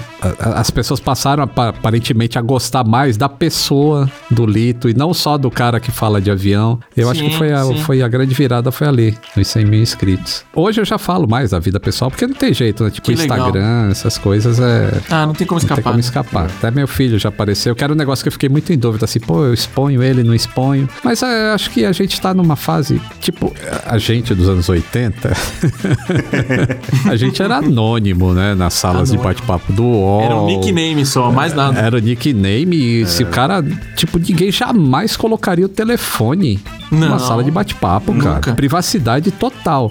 E aí hoje você vê o cara no tem o número de telefone, tem o número do Zap dele no nick já. Cara, Tá tudo aberto. então né? é, tá tudo aberto aí. Falei, pô, acho que realmente a- a- mudou, né, alguma coisa. Não tem mais privacidade. As pessoas não têm mais privacidade. Se ela, quando ela tem, não. ela não vai conseguir o emprego, não porque o cara vai procurar. Vão achar estranho. Vão achar estranho. Pô, esse cara aí. Vão achar estranho. Possível terrorista. Que então. tá devendo. Tá Vão muito achar que você tá estranho, né? eu já teria esse problema. Eu não tenho, eu não tenho mais Facebook. Minhas É. contas são privadas. Eu já passaria mas a foi- ter esse problema. Vão achar que eu tô devendo. O André só voltou pro público porque a gente começou a, a fazer o podcast. Lá, no, lá atrás eu falei, André, eu acho que você vai ter que abrir sua conta. Porque as pessoas não querem só o conteúdo, eles querem quem cria, por que que cria, como que é a cor do cabelo dele. Comentários é. do diretor. Quem é o que o André? cara come de manhã. É, infelizmente, ou felizmente, não sei, talvez a gente esteja dando uma tiozão aqui. Não, não consigo julgar isso. É, e é o que a galera quer, não tem jeito. E a gente usava muito essa analogia também. A gente ainda tá num estádio. Mas a gente falava, pô, André, a gente já cabe numa Kombi. Agora os ouvintes, eles acabem numa, num auditório. A gente tá num ginásio, né, André? Mais ou Olha menos. aí. Olha aí. Ô, ô Lito, eu só. Deixa eu te dar a minha visão de, de fã de quando eu percebi que estourou o canal. E eu não, eu não sei exatamente quais eram os números, você até me fala. Foi quando você começou a publicar a cada vídeo uma pessoa que tinha te mandado saudações aeronáuticas. Foi um momento que, tipo, que pra mim, eu, eu, eu nunca fui muito ligado em número. O Murilo é o cara estatístico aqui, eu nunca fui muito de número. E aí, a hora que eu vi, que eu falei assim, cara, mano, é todo vídeo, tipo, meu, tá mandando. E o bagulho deu certo, cara. Porque, velho, você, você incentivar uma comunidade dessa forma É. e fazendo envio de vídeo tudo mais. Eu falei assim, mano, o bagulho deu certo. Eu não sei mais ou menos em que número que você tava ali, mas foi a hora, tipo, que me deu o estalo de falar assim, mano, esse cara cresceu pra caramba. É, eu, eu não lembro, eu não lembro de números também, mas eu lembro de onde veio a ideia pra isso. Eu tava, é, eu morava num, num condomínio em Guarulhos e no, no elevador instalaram aqueles, aqueles monitores da é, telemídia, como é que é? Chama? Telemídia. Telemídia. É, de propaganda no elevador, Isso. né? Aí eu pum, lá no, na garagem, né? Eu morava, sei lá, décimo, sétimo andar, alguma coisa assim. Aperta o elevador e você ficava olhando aquela tela lá, né? Aí teve uma hora que passou a, a- passou a foto de um cachorrinho assim, né? Uma pessoa segurando um cachorrinho. Aí, foto do seu pet, mande pra arroba Elemídia, não sei o que lá. Aí eu, porra, eu cheguei em casa e falei pra Mila, né? Eu falei, pô, acabei de ver um cachorrinho ali no elevador, né? Aí eu fiquei pensando, se- é, a pessoa que mandar um cachorrinho pra Elemídia, toda vez que ela entrar no elevador, ela vai ficar olhando vivamente pra aquela tela pra ver quando é que vai aparecer a foto dela que ela mandou. E se a gente fizesse as pessoas falarem os saudações aeronáuticas? Quem me mandar o vídeo vai ficar assistindo sempre o vídeo pra ver quando é que vai aparecer. Só que isso foi mais um desses. É, é game, não sei se é gamificação, não sei que parte da- do empreendedorismo é isso, mas também foi. É, eu não sei Qual também. foi a aula Mas da foi pós? também, assim, veio de- desse negócio de ter visto lá. E tomou uma proporção muito legal. É, e no início eu conseguia colocar os vídeos das pessoas, de todo mundo. Mas hoje em dia, por exemplo, eu já desativei o link, o pessoal consegue achar um e-mail e manda. Porque tem, E manda. tem mais de 6 mil vídeos. Não tem jeito. É, Nossa, e eu, cara. pô, eu, Tem gente que já envelheceu lá. É, são 52 semanas no ano. Então, se eu multiplico isso por três, daria 150 vídeos por ano. Teoricamente, aproximadamente. Então, com Aproximadamente. 6 mil vídeos, não, vou ter que fazer um episódio inteiro assim, só com saudações aeronáuticas. Nossa, é verdade. Só de vídeo. Chega um episódio de fim de ano com 20 horas de saudações aeronáuticas. É, e deixa rolando. Já teve um vídeo que eu fiz que era. É, falei, ó, pessoal, tem muito vídeo agora. Eu nem lembro qual que era o número que eu tava. Mas é. Agora a gente vai selecionar. Porque eu pegava pela ordem, sabe? Primeiro que mandou. Aham. Aí o pessoal começou a mandar vídeo na vertical. Eu falei, pelo amor de Deus, vídeo na vertical não, porque não, não funciona. na horizontal, É, vídeo na horizontal. É um pecado mortal o vídeo na vertical. É, e aí depois falei, ah, agora tem que ser Concordo. vídeos interessantes pra ser escolhidos, né? E mas agora eu perdi completamente o controle. Eu não sei mais de data. Já não- tem um botãozinho aleatório lá. Ó, pega isso aqui, põe no vídeo e É. depois pa- arrasta pra pasta usados. Porque eu também eu, eu tenho um problema, cara. Isso eu preciso ir num psiquiatra. Eu não consigo deletar arquivo. Ah, acumuladores. É, acumulador Acumuladores digital, a pior digitais. espécie. eu fico. Cara, desapega. É, então eu não consigo. Até os brutos. Pô, tem um monte de coisa de vídeo que não, não serve pra nada. Eu gravo bruto e eu salvo bruto. Eu fico com tipo um bruto aí de um Senta que lá vem história. Nossa, é tem muito. 20 giga pra mais. É o que eu gravo em 4K. Aí fica aquela pergunta, mas e se um dia eu Pra precisar? que, que eu guardo isso? E cara? se? É igual a caixa de fio. Você não tem uma caixa de fio? É, eu vim numa casa que tinha porão, era o local do IC. Você podia colocar um IC gigante É. na porta, porque, cara, tudo que tá ali é lixo, é lixo declarado já. Eu, eu, eu entendo eu entendo um pouco disso porque eu demorei pra desapegar. E eu imagino que você deve ter ainda, ainda mais aviões e músicas, né? Coleção de MP3. Nossa, de MP3, cara. É, Eu chu- tenho, eu tenho 2 terabytes de MP3. Isso é apego. Isso é apego. E o pior, né? MP3 é um, é um, perdão da palavra, é um cu pra catalogar, né? Então, quando você É. vai no iTunes, aí o iTunes que é aquela biblioteca maluca de... É horrível. E ele ainda altera algumas meta tags pra fazer, e aí caga todas as suas MP3. Aí, se você salvar em pastinhas, dá um trabalho do caramba. E aí, quando você vai salvar em pastinha, o que, que você faz? Você salva por nome do cantor? Você é pelo o gênero Nossa. da música ou é pelo ano de lançamento? E essa dúvida dói. Dói. Você vai embora com essa dúvida falando, nossa, cara. Dói, Eu- dói. Eu já tinha É. cedido ao iTunes há muito tempo. É, ele, ele dá uma bagunçada lá na pasta, mas eu já tinha entregado a alma pro diabo e falei assim: Tó, organiza pra mim, eu só quero poder filtrar, fica de boa. Mas chegou uma hora Não, que, eu, essa- essa que eu dúvida acabei é cruel, deletando ela cara. inteira. Eu tenho um- uns certos arrependimentos e tal, mas acabei deletando a coleção inteira. Mas uma- dois teras. Eu vou, vou colocar o Lito na, na minha conta do Spotify Família, aí você vai. O seu mundo vai mudar. Não, aí ah, né, depois que veio o stream eu tenho Spotify, eu, eu, eu adoro Spotify. Se bem que sempre fica rolando a mesma playlist, né? eu, cri- É, eu criei uma. Você tem 10 mil É. músicas, mas repete sempre Eu as tenho uma mesmas. playlist que chama Essenciais. É só essa que, que rola pra mim. Sim. Mas é, esse negócio de não jogar MP3 fora é, é um grande. pro- São dois problemas pra mim. Primeiro é que me relembra que eu, eu tinha uma caixa de fita cassete. Eu tinha umas 150 fitas cassete, mais ou menos, dentro de uma caixa. E chegou. Foi quando eu tive a, a primeira separação da, da primeira esposa. E aí deu. Deixa eu ver que ano que era. Ah, Vem aquelas. Que ano seria? que ano seria? Seria ontem? Seria Ontem, eu eu acho. 2000, 2000, 2000, 2000, 2001, por aí. Aí eu fui morar sozinho, né? Aquelas 107 caixas lá. Eu falei, porra, isso aqui eu nunca mais vou usar na vida. Fita cassete não, não vai mais ser usado. E eu não tenho tape deck.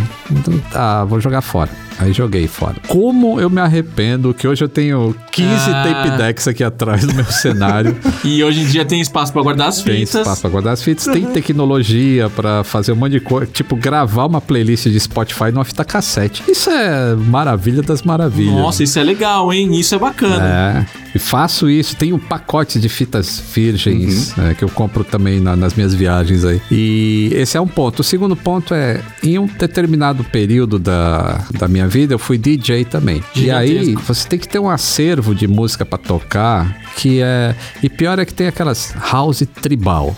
Vai ter aquele monte de música que são, são músicas que elas não vão ter vida longa. Não. Ela serve pra uma balada tem, ali. tem data de validade. Tem idade de validade. As músicas são muito. Não sei explicar. Efêmeras. Efêmeras, é. É diferente Efêmeras. de você pegar um álbum do Pink Floyd que ele vai ser eterno. E aí você pega um House Exatamente. Tribal ali do Tribal Spain e acabou. E aí eu tenho diversos HDs cheios desse negócio aí, eu não consigo deletar, não sei. Porque eu fico pensando na fita cassete, vai que eu deleto. É. De repente, quem tem o House Tribal Spain? Vai que eu E falei, preciso. mas eu deletei.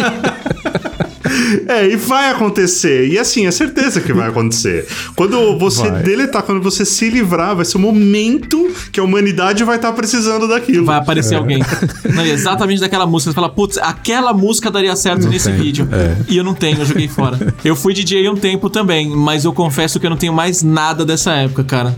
Não que eu tenha um trauma dessa Aham. época, mas eu não tenho mais nada. Eu tinha milhares de CDs, porque na, época, na minha época já era CD. Não tenho mais nada, nada, nada, Olha nada, só. nada. Você tocava o quê? Que, que gênero? Era house, um eletrônico, um Deep house, house, eletro. Aham. Era mais ou menos no ano 2000, assim, também, por aí. Ah, o Eletro tá pegando essa época. É, é, era só isso, né? Mas é o que, é o que você falou também. Você pega uma música dessa época, hoje em dia você às vezes fala, hum, não é tão legal. Aí você ouve um Queen, você fala, porra, isso aqui é eterno. Não, são- isso aqui é bom qualquer coisas que nasceram pra ser eternas. Esse negócio de Electro é, le- é legal, tipo 2000, aí, pô, tá pegando. Aí, mas não é legal, que nem você falou. Aí você pega um disco do Yazoo, 1981, 82, que é electro puro. Aí você fala, nossa, mas isso é sensacional. É. Aí, anos 80. Anos 80. Só produziu coisas boas. Que é legal até hoje. Nossa, o Eurythmics, cara, tem a música que chama Love. O que é? A minha memória tá maravilhosa. Love, Love, is, a, Love is a Stranger. Esse é o nome da música. Cara, procura essa música depois do Eurythmics aí, os seus ouvintes também procurem. Love is a Stranger do Eurythmics. Vê a quantidade de poesia e rima que tem na letra dessa música. Aí você pensa como é fácil fazer música falando de raba É. hoje. Não, é triste, é triste. Cara. Mas eram músicas muito pensadas. Você falou de Pink Floyd. Eu sou bem apaixonadão por Pink Floyd. Tenho tatuagem e tal. Pra mim, melhor álbum ever, Dark Side of the Moon. E você vê o quanto que era pensado pra fazer uma música, né, cara? O, qual Era que uma o- construção. qual que era a construção, a quantidade de LCD, de LSD também, mas a toda Faz parte, É- era faz pensado, parte. era feito com mais É. carinho, cada álbum era uma obra, era um negócio completamente diferente do que do que é a, a música hoje. Inevitável, eu acho assim, é, eu não sou muito apegado a tempos, eu acho que tipo as gerações mudam e as coisas são diferentes. A, a minha geração foi a geração que começou com videogame, e a geração passada não entendia. A geração de hoje é a geração que tá 24 horas na frente do celular e a minha geração não entende. Então eu não tenho muito, é, muito saudosismo nesse sentido, mas definitivamente, cara, a- as músicas antigamente elas eram mais pensadas. Independente de ritmo, tá? É, Eu acho que elas eram mais pensadas. Não, eu, eu acho que esse negócio delas serem efêmeras, por exemplo, quando você, você esperava sair um álbum do Pink Floyd pra ouvir, e aí você ia comprar numa loja de discos ou numa CD pra quem é mais jovem, e aí vinha o álbum, não era só o fato das músicas terem uma, uma sequência, era você abrir o álbum e ter as letras das músicas, aí você podia entender o que o cara tava falando. E aí tinha o produtor, a, o direção, tinha detalhes técnicos, onde que foi gravado o estúdio. E você acabava se inteirando de todo aquele trabalho que foi aquele álbum. Você faz parte É. daquilo. E aí você colocava da primeira faixa até a última, você fazia parte daquilo. Hoje você vai no Spotify e aí você clica numa, numa música que tá tocando que não tem informação nenhuma. Às vezes tem a letra só, tem uma capa, aí você não sabe. Principalmente de DJ, né? Você pega a Loki, por exemplo, ou sei lá, outros DJs que eu adoro, hein? Não, não tô falando mal, não, adoro. é, mas, tipo, você nem sabe quem tá cantando. É, não sabe nada. Tem um vocal ali, você não sabe. E aí ela acaba sendo etérea. É. Ela vai valer ali por dois meses e acabou. Vai vir outra, acabou. É, e eu acho que um dos problemas é até esse, porque tem tanto volume de informação que, por exemplo, a Anitta tem que lançar uma música por semana, senão ela cai no esquecimento. Se ela lançar uma por ano, por exemplo. Aham. Então o volume tem que ser tão grande que não dá tempo dele ficar um ano trancado no interior pensando num disco. Porque em um ano ninguém nem sabe mais quem é o Alok. né? É. E é essa máquina que não para. Tem um, um podcast que eu não sei se vocês conhecem, eu já mandei pro André, que chama Discoteca Básica. Já ouvi falar. Cara, ele era um cara das antigas, da revista Bis, sabe? Dessas que tinha na época do Lito aí. E ele era jorna- Cusão, aquele mano. jornalista de música. Que é tipo aquele filme Alta Fidelidade, manja? Puta, eu amo esse, esse Então, filme. Tem até o E livro. Ele tem, assim, tipo, um episódio. Cada episódio ele fala de um super álbum da história. Não precisa ser super antigo, pode ser novo. Mas ele fala: olha, o Lito foi pro interior com a Mila e ele tava apaixonado por ela. Eles ficaram cinco anos em Serra Negra. E daí veio o Malone, que aí eles começaram a fazer a terceira música, que é em homenagem ao Malone. A quarta ele deu os primeiros passos. E aí você entra naquilo e fala: porra, que legal, que construção que é esse disco. Não é só um negócio aleatório que ele pegou um sample lá também no. No, no Google e fez uma música falando qualquer groselha, sabe? Isso é fantástico. Vou, vou colocar na minha playlist aqui do Spotify. Depois dá uma ouvida, chama Discoteca Básica. Ah, eu, eu acho que eu tenho inclusive uma playlist que chama Alta Fidelidade. Aí, eu ó, tenho todas a as músicas do, fi- do, do filme e no livro tem algumas faixas que não entraram no filme. Que legal. E acho que tá nessa playlist. Que legal. Vou ver se ela tá pública, se não tiver eu vou deixar pública. É isso eu aí. só acho que o Lito, o Lito tinha que compartilhar essas playlists com a gente. É só isso que eu acho. Só Isso. um comentário assim. Inclusive leve. o Essentials. Então fica a dica aí, leve, se achar que É, ok, compartilha. Inclusive já que a gente merece. É. Deixa o like na live.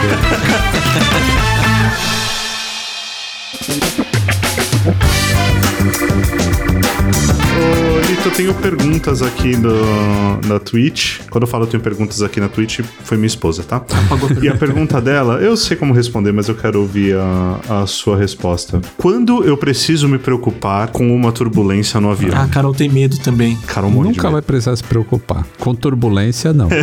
com turbulência não, você matou ela agora. é, com turbulência não, e desliga a... Pro cara que tem ansiedade, essa, essa dúvida do final já fudeu.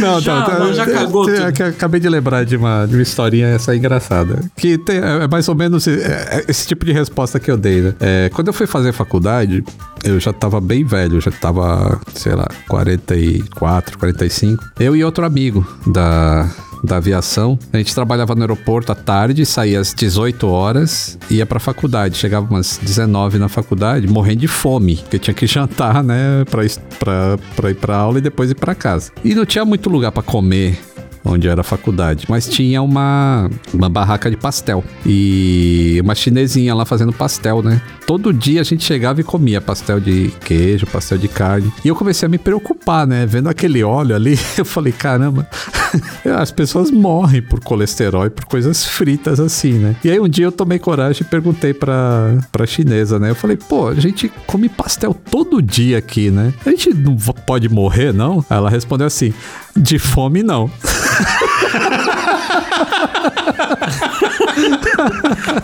É isso. Maravilhoso, É isso. maravilhoso, maravilhoso. Viu, Carol? É essa a resposta, então, amor. Continua comendo pastel. Bom, é só não comer pastel no avião, então, vai. Turbulência é o grande, é o grande terror das pessoas, porque você tem, você forma uma imagem mental na sua cabeça. E a imagem mental que você tem é daquela de filmes que, que o avião começa a balançar, que o piloto começa a suar, que Lost. é, Lost, que jornal voando dentro do, do, do- do avião e talheres caindo. Pô, 99% das vezes não é isso. Mas o avião balança porque o fluido, a atmosfera é maluca. Do mesmo jeito que a fumacinha do cigarro faz a, a turbulência. A fumacinha que tá pertinho do cigarro, ela sai um fiozinho assim, né? Um fiozinho reto. Mas depois ela começa a ficar todo turbulento. Isso é a atmosfera. O avião precisa da atmosfera para voar, passou ali vai balançar. Então não precisa se preocupar com isso, porque desde o voo dos irmãos Wright, não o de 1903, que foi o primeiro, mas o de 1906, que eles deram a volta na Baía do Hudson, é, quando o Orville pousou, ele falou: Ó, tá muito turbulento. Aí, já começou. Ou seja, os, os primórdios da É, aviação não tem já eram como, já tem turbulentos. Turbulência. A Carol, ela morre de medo de voar mesmo. Ela é do time Dramin também, pra- antes de embarcar. E, cara, tem uma história maravilhosa. Essa viagem pra Nova York, essa viagem pra Nova York foi, acho que foi dominada por medos das pessoas. A, a gente veio por, pelo Canadá, então a gente pousou em LaGuardia e aí, eu não sei se é aproximação padrão, mas a aproximação, ela passava em torno ali da ilha, onde fica o World Trade Center, e passava abaixo. Sim, a, meu, a aproximação mais linda que eu já vi na minha vida. E aí, É beleza, passou, meu, dia turbulento pra caramba, um puta vento, e assim, o avião balançando pra caramba, Carol do meu lado já rezando uma, uns Pai Nosso, umas Ave Maria. E aí, beleza. Aí o avião foi aproximar de LaGuardia e arremeteu, meu amigo. Mas essa mulher, ela ficou num pânico, num pânico. Porque aí, não só ela, né? Porque o ecossistema do avião É, ajuda isso a pânico é acontecer. o pânico é contagiante. E aí, tipo, eu tava entre acudir ela e ver de novo aquela aproximação que eu sabia que era a última vez que eu ia ver na minha vida. E, meu, ela perdeu um puta. Meu, tava um dia lindo em Nova York, tipo um sol, aquele sol de frio, sabe? Meu, e foi. É, sol de inverno. Aí eu fiquei entre, tipo, acudir ela e olhar pela janela. Acudir ela e olhar pela janela, tá ligado? E ela tem esse pânico aí desde sempre. Como que é o nome dela, Carol? Carol. Então, Carol, seguinte, ó, pra, pra botar um mantra na sua cabeça. Arremetida, você sai de um erro para um acerto. É isso que é arremetida. Se você não arremeter, você sai de um erro para um acidente. E o erro não necessariamente é do piloto. É, existem diversas variáveis para um avião arremeter. Pode ser um avião, um, outro avião na pista, um animal que invade a pista, o vento que trocou e trocou de pista, ou o próprio o, o avião pegou um vento de cauda e a velocidade saiu do padrão para pouso. Então tem milhares de coisas que faz o avião arremeter. O fato é, você sai de um erro para um acerto. Hoje mesmo eu tava voando em São José dos Campos e eu tô nas, nas missões de aperfeiçoamento. E eu tava voando sozinho. O que que eu tinha que simular? Não simular porque eu tô no avião de verdade ali, né? Eu tinha que chegar em cima da pista, alto, fingir que eu perdi o motor. Então você coloca o motor em marcha lenta e você tem que pousar, fazer um 360 e pousar na pista que você tá passando em cima dela. Nossa, nem no Flight Simulator eu conseguia isso. Então, na segunda. A, a pr- a primeira vez eu fiz legal, eu já tinha praticado antes com o instrutor, mas agora eu tava sozinho. Aí na segunda vez, o vento me jogou muito pra fora do eixo da pista e eu tinha que fazer alguma coisa. Eu vi que eu não ia chegar na pista sem o motor. E aí o que, que você vai fazer? Eu vou prosseguir com aquele erro sabendo que não vou chegar na pista? Não, você arremete e tenta de novo. E começa de novo, é. Começa de novo. E evita um acidente. É, É, o, o lance na aviação é não insistir, né? É a disciplina. é a disciplina. É, seguir, é seguir padrões. É Exatamente. isso. não deu, não deu. Não fica insistindo que vai dar merda. Bom, de, É. de qualquer forma, ela falou que ela só voa se você estiver no avião, tá ali. Então, E tu quer ir pra Nova York? a, a- a Tá, sua vamos lá. vantagem é que eu não pretendo voar tão cedo, tá? Então, É, não dá, mas não vê dá. aí, me manda sua agenda aí quando você puder, que eu agendo minhas férias. é um filho a mais. Your É, você tinha um trabalho muito legal, né? De. Aliás, você tem, você tem esse trabalho no YouTube geral de tirar o medo da- das pessoas, mas eu lembro que existia uma época que chegou a fazer coaching, né? Sim, antes do nome ficar associado a, a mindset. é, em determinado período eu, eu pensei, pô, acho que dá para ajudar mais gente, né? De maneira não só dos vídeos. Eu percebi que os vídeos já ajudavam. Falei, pô, se eu falar diretamente com a pessoa, vai melhorar mais ainda. É quando eu ainda, eu ainda tinha um tempo suficiente para fazer alguma coisa. Então eu agendava sessões assim por Skype. As pessoas se inscreviam, respondiam um, um questionário lá para eu pegar o, o que que era o medo da pessoa realmente, porque se a pessoa tem medo de elevador ou claustrofobia, não adianta fazer coach comigo que vai continuar com medo. Não. Isso é coisa de psiquiatra. Mas quando eu percebia que, que era porque a pessoa simplesmente era mal informada em relação à aviação, aí fazia esses, essas sessões assim. Eram acho que três horas totais conversando e explicando por que, que a aviação é segura. Por que, que quando eu entro no avião eu tô me sentindo no lugar mais seguro do mundo? E é- e você não. E eu explicava o. Que porquê, legal. de quanto tempo eu trabalhava, de como é- são os processos, é, enquanto você está morrendo de medo lá é, no portão de embarque, o que está acontecendo lá no avião, o que, que os passageiros, o que, que os pilotos estão fazendo, o que, que a manutenção está fazendo, Incrível. para abrir assim a- o campo das pessoas e para elas nunca reclamarem quando o avião cancelar o voo ou atrasar um voo ou a manutenção entrar a bordo, que tem gente que morre de medo, né? Você tá ali nervoso que vai voar. Aí entra o mecânico a bordo, o cara sai. Fala, não, não vou voar É. no avião que o mecânico botou a mão. Ou, ou ele tá dopado de Dramin, né? É, olha aí. e nem vê o mecânico. Mas é isso, gente. Lito, a gente não quer mais ficar te, te ocupando aí que você precisa dormir, cara. É, amanhã trabalho. É, então daqui a pouco já. Quer dizer, eu trabalho todo dia, mas É. amanhã É só muda o endereço, né? o, o- o aeroporto é mais, é mais cedo amanhã. Ô Lito, deixa eu te fazer a pergunta final, então, pra gente encerrar aqui. É, Você tá ligado que a Terra é plana, né? Cara, esses dias, é, acho que eu gravei, vou dar um spoiler de um- algum podcast que eu gravei, ou se eu só comentei com alguém. Se você for pro hemisfério norte, você não vê o Cruzeiro do Sul. Porque a porra do- da estrela do Cruzeiro do Sul só dá pra ver aqui do sul. né? Então, é, só, só- só precisa isso, levar um idiota mais desses pra lá. Cadê o hemisfério? Cadê o Cruzeiro do Sul aqui, ô seu desgraçado? Desse. Vai ficando, vai ficando mais tarde da noite, o, o Lito vai perdendo o filtro.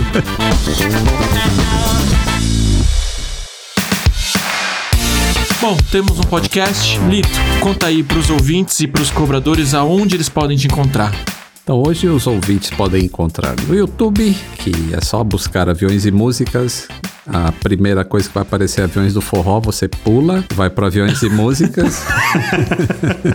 Não, agora até que tá aparecendo aviões e, aí já aparece o músicas. Boa. É, então tem YouTube, Instagram é arroba aviões e músicas, Twitter, que é a minha rede preferida. A rede do coração, que curiosamente eu não tenho tretas lá, que é incrível pro Twitter. Ó. Tá? que também é arroba aviões e músicas. E agora tem Sparkle também, que é uma nova rede aí, que Sparkle. vai agregar vários conteúdos e notificam todos eles. É legal que é uma plataforma da Hotmart e você pode também incluir cursos e conteúdo pago. É, Tá, tá bem bastante promissor, então no Sparkle Legal. também me encontrar lá com aviões e músicas. Estamos começando, vai ter conteúdo exclusivo lá na Sparkle, bem legal. E acho que é só, né? Orkut não tem mais. Facebook. Facebook, o André falou que saiu do Facebook aí.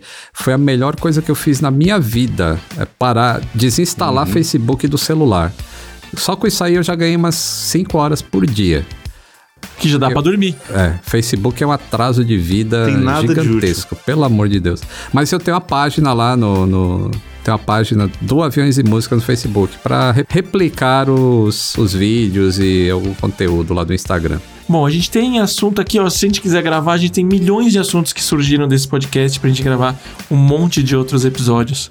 Lito, fica o convite aí, por isso que todo mundo quer te trazer de volta, porque, cara, é infinito. É um papo É, maravilhoso. infinito. Legal, obrigado. Bom, é isso. Logo, logo a gente tá de volta. O 1980 Podcast vai pro ar toda terça sim, toda terça não, em todas as plataformas e YouTube. É, André, qual que é o site que as pessoas acham nossos episódios? Nosso site é o 1980.rocks, E o Instagram?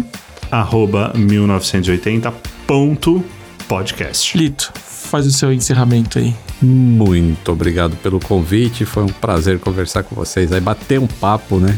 A gente falou pouco de anos 80, então vou ter que voltar aqui Perfeito. para falar as coisas dos anos 80. E é Justo. isso. Um abraço pra galera aí que curte aí o podcast de vocês e tamo junto. É isso. Falou, galera! Valeu, galera. Obrigado.